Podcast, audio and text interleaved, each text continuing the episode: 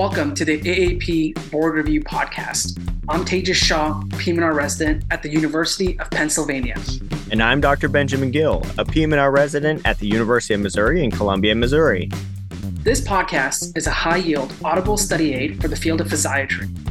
In today's episode, our focus will be on complex pain pathologies. Credit goes to Alec Curtis for his excellent assistance writing this episode. Special thanks to interventional pain physiatrists Dr. David Lee and Dr. Nicholas Madaffer for reviewing this episode. Disclaimer The AAP Board Review Series is for educational and entertainment purposes only. It should not be used to diagnose, prevent, or treat any diseases or conditions. The views expressed are solely those of the hosts and do not represent the official views or policy of any entity. Content for this series is based off current PM&R learning materials and is created by residents for residents.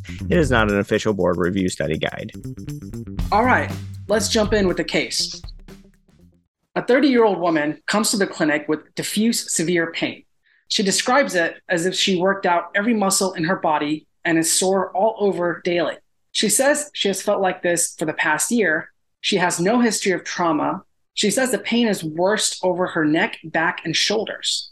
Moving and exercising makes her pain worse. She has tried anti inflammatories but has not found relief. She takes venlafaxine for generalized anxiety disorder and, as needed, NSAIDs for regular tension headaches. Physical exam shows increased tenderness over the trapezius, posterior neck, and the medial aspect of the knees. On palpation of the sore areas, she states it hurts, but does not jump or wince. What would your differential diagnosis be for this woman? This is a great case. The patient is presenting with diffuse pain. We don't have a lot of specifics. Before I dive into details on the differential, a broad consideration can go to fibromyalgia, myofascial pain syndrome, polymyalgia rheumatica, hypothyroid myopathy, and complex regional pain syndrome, rheumatoid arthritis, and lupus. Excellent. Given the vague symptoms, you have considered multiple pathologies. What parts of the case can we focus on to narrow it down?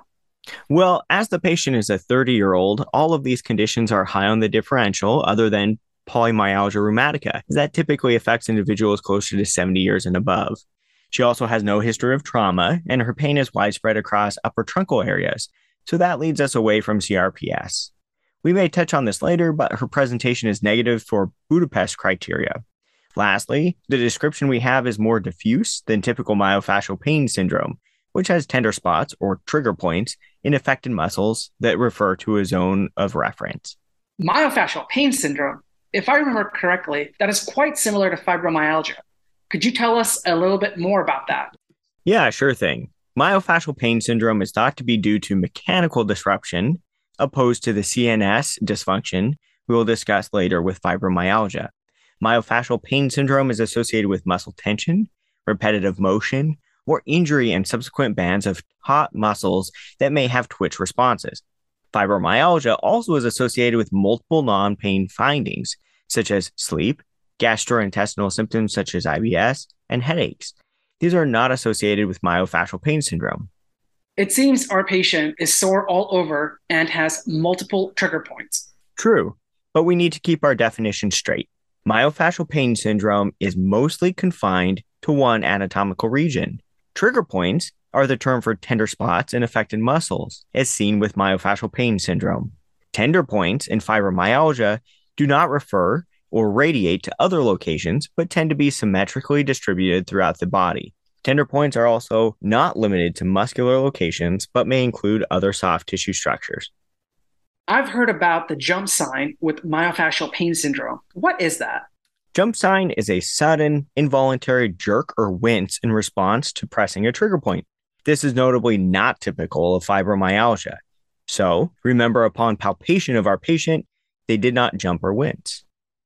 Okay, so I'm thinking this may be more widespread than myofascial pain syndrome.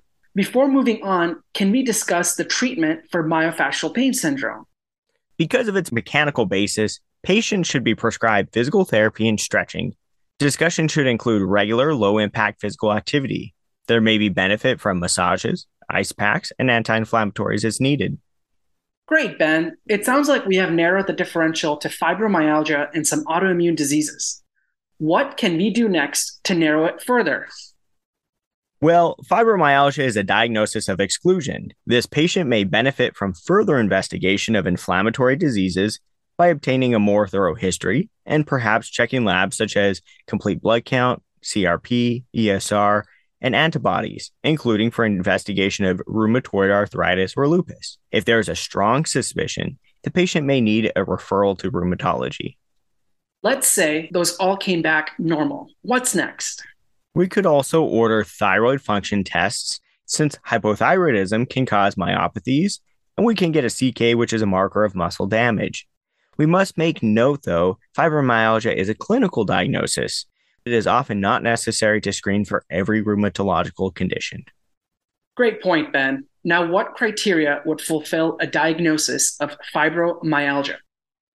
Fibromyalgia is twice as likely to present in women, typically between 30 to 50 years old, but can occur at any age. Diagnostic guidelines from the American College of Rheumatology have undergone several revisions, now including the widespread pain index and the symptom severity score, which attempts to quantify diffuse non pain syndromes. More general guidance includes evaluation of these three criteria. Number one, the pain must be widespread, which can be measured with widespread pain index scale. Number two, symptoms must be present for at least three months. Number three, there are no other medical disorders to explain the pain.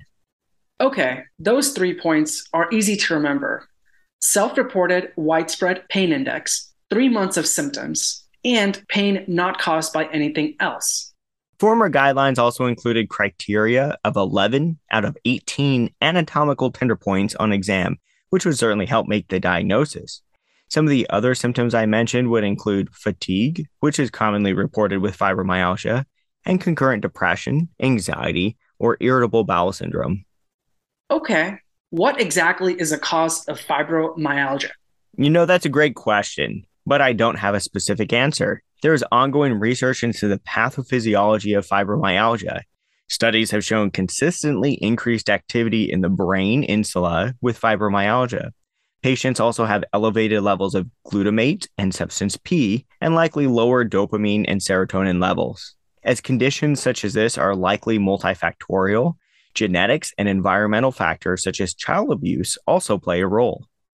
That makes some sense why fibromyalgia shares several features with other pain disorders with a strong central component, such as migraines, tension headaches, temporomandibular joint disorder, and irritable bowel syndrome. Yeah, you got it. Let's talk about the treatment for fibromyalgia. Initially, patient education is the most important. Patients need to be empowered to simultaneously address mental health, lifestyle, and medical treatment. Patients should be educated and encouraged to have regular low intensity aerobic exercise and receive cognitive behavioral therapy. Sleep and nutrition should also be addressed. Okay, great. Now, some of our careful listeners may remember our patient had increased pain with exercise. How do you explain this? This goes back to the importance of regular, low intensity aerobic work, such as walking, biking, and swimming. Consistency with this is likely the most effective way to reduce daily symptoms. A Cochrane review of 13 studies found that aerobic exercise improved quality of life metrics and supported increased physical function and mm-hmm. reduced pain, fatigue, and stiffness. The patient should be encouraged to approach this activity in a graduated fashion, likely with initial supervision. What medications could we use to help with this condition? The FDA has approved three drugs for fibromyalgia. These are duloxetine, milnacipran, and pregabalin. Narcotics should be avoided, and NSAIDs are not effective as monotherapy. Okay, can we sum up fibromyalgia with some high yield points? You bet. Fibromyalgia is a clinical diagnosis with three main criteria. Number one, widespread pain. Number two, three months of symptoms. And number three, no other clear etiologies for the pain. It typically presents in women aged 30 to 50 years. The exact pathophysiology is largely unknown, but likely an increased sensitization of the central nervous system. Treatment involves regular, low intensity aerobic exercise. Strong emphasis should be placed on mental health and sleep. There may be benefit from milnacipran, duloxetine, or pregabalin. I'd like to add fibromyalgia will continue to be a controversial diagnosis because of a lack of clinically apparent objective changes. Although some have argued that providing a diagnostic label to everyday symptoms increases illness behavior, there are now more studies suggesting that patients may improve after a proper diagnosis and treatment are provided. Great insight. Definitely something to keep in mind. Are you ready for our next case? Let's get right to it. All right. A 42 year old male has persistent 8 out of 10 pain around the base of the heel. He states the pain started shortly after ankle surgery six months ago when his foot was crushed in a motor vehicle accident. He places a pillow under his foot at night to keep it from touching the bed sheets since contact causes a burning pain. His heel is mildly edematous, cool to touch, and hypopigmented. There is no gross deformity. Ankle dorsiflexion strength is 4 out of 5, but all other lower extremity strength and reflex tests are normal. What is your differential diagnosis? So, it sounds like the patient has neuropathic pain onset shortly after trauma and surgery. He reports allodynia, or pain triggered by a normally non painful stimulus. V noted vasomotor changes, including hypothermia and hypopigmentation. There's also edema and decreased strength with dorsiflexion, which is in the L4 myotome. You got it. Well, there are some diagnoses I don't want to miss, such as DVT or compartment syndrome, given the patient's unilateral lower extremity edema, but those are unlikely given the long history of symptoms. I'm suspecting complex regional pain syndrome, but we should also investigate further for peripheral vascular disease, neuropathy, or Raynaud's phenomenon. Those are some great points. What are the mm-hmm. diagnostic criteria for complex regional pain syndrome, or CRPS? The Budapest criteria outlines four components. Number one, persistent pain disproportionate to the original injury. Number two, the patient reports at least one symptom in three of the following four categories sensory, vasomotor, sudomotor or edema, motor or trophic changes. Number three, at least one sign in two of the following four categories as assessed by the physician during examination sensory, vasomotor, sudomotor or edema, motor or trophic changes.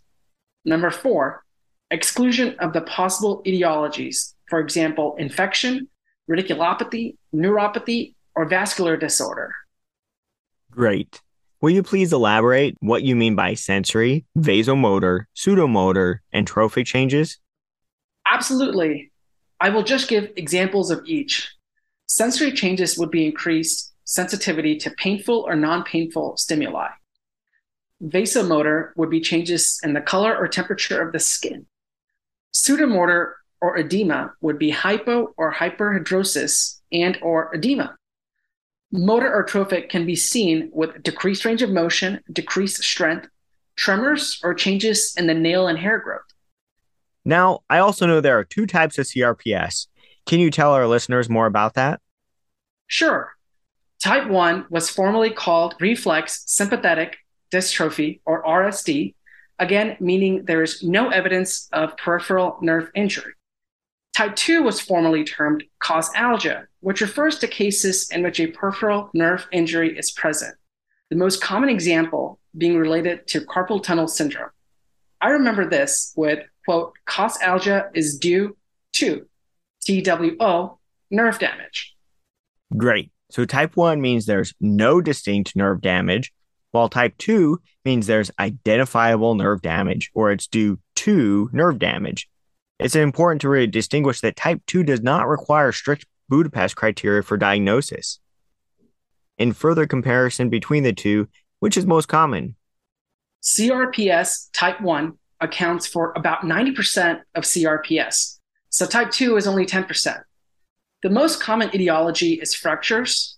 The second would be blunt trauma and third would be surgery. Now that I've told you the most common causes, can you tell me the pathophysiology of CRPS? Sure. Similar to fibromyalgia, the pathophysiology is not entirely understood. Most theoretical mechanisms have proposed the pain stems from sensory, motor, and sympathetic dysfunction with sensitization of the peripheral and central nerves. There is also this idea of increased pro inflammatory cytokines locally in the bloodstream and cerebral spinal fluid, which leads to edema, vasodilation, and other local manifestations. Right on. Now, let's say our patient returns in six months for a follow up. What kind of changes would we likely see? Well, there are three defined stages, each lasting up to five months. So let me explain each stage first. Stage one is the acute phase, which is what we have seen with this patient with edema, vasomotor dysregulation, and allodynia. Stage two is the dystrophic stage. So, to answer your question, we would likely see this stage at about six months. The skin and muscle will atrophy, nails will be brittle, and the patient may have intense pain with mottled skin. The final stage, stage three, is known as the atrophic stage. The skin is now pale, smooth, shiny, cyanotic, and contains contractures, decreased pain, and no more vasomotor changes. All right. What are some treatments that could be offered to this patient? The mainstays of treatment here will be rehab therapies coupled with pharmacotherapy treatment. PT and OT can improve outcomes of CRPS when started within the first year of symptoms. The objective would be to improve range of motion, desensitization, decrease swelling, and increase functional use of the extremity. The gold standard on exams will be the stellate ganglion block for upper extremity and lumbar sympathetic block for lower extremity. The best supported initial treatments in literature are corticosteroids, bisphosphonates, and nasal calcitonin. It is important to treat CRPS aggressively to prevent chronic pain syndrome. Again, sympathetic blocks are often done first, which is both therapeutic and can serve as a diagnostic procedure. There are more procedures done, such as radiofrequency ablation, spinal cord or dorsal root ganglion stimulators, or an intrathecal pump. We must remember, though, CRPS can widely vary and treatment should be an individualized approach.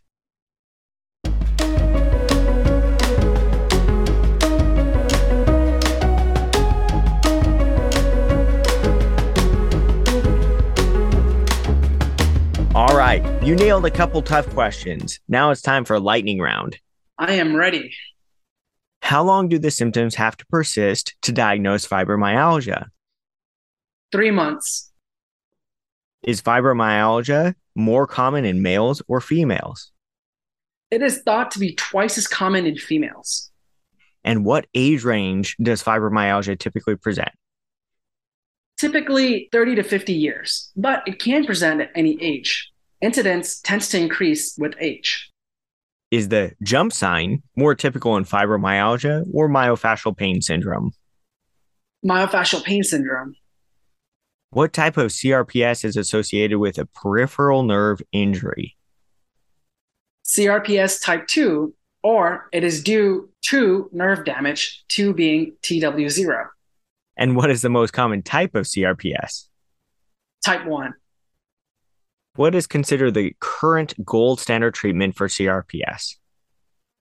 Stellate ganglion or lumbar sympathetic block.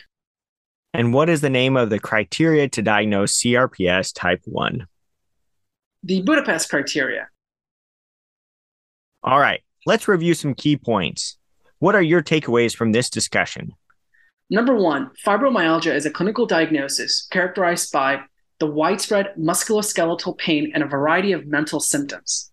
There are three diagnostic criteria for fibromyalgia one, self reported widespread pain index. Number two, three months of symptoms. And number three, no other identifiable etiology. Treatment of fibromyalgia involves patient education, low impact aerobic exercise, and pharmacotherapy such as duloxetine, milnacipran, and pregabalin. There are two types of CRPS, with type 1 representing about 90% of the cases. In type 1 CRPS, there is no evidence of peripheral nerve injury. In type 2 CRPS, a peripheral nerve injury is present. Finally, remember the Budapest criteria with CRPS treatment must be aggressive. Either the stellate ganglion or lumbar sympathetic block is considered the gold standard for diagnosis and treatment. All right, that's a good summary. Call it a wrap. Great talking with you, Ben.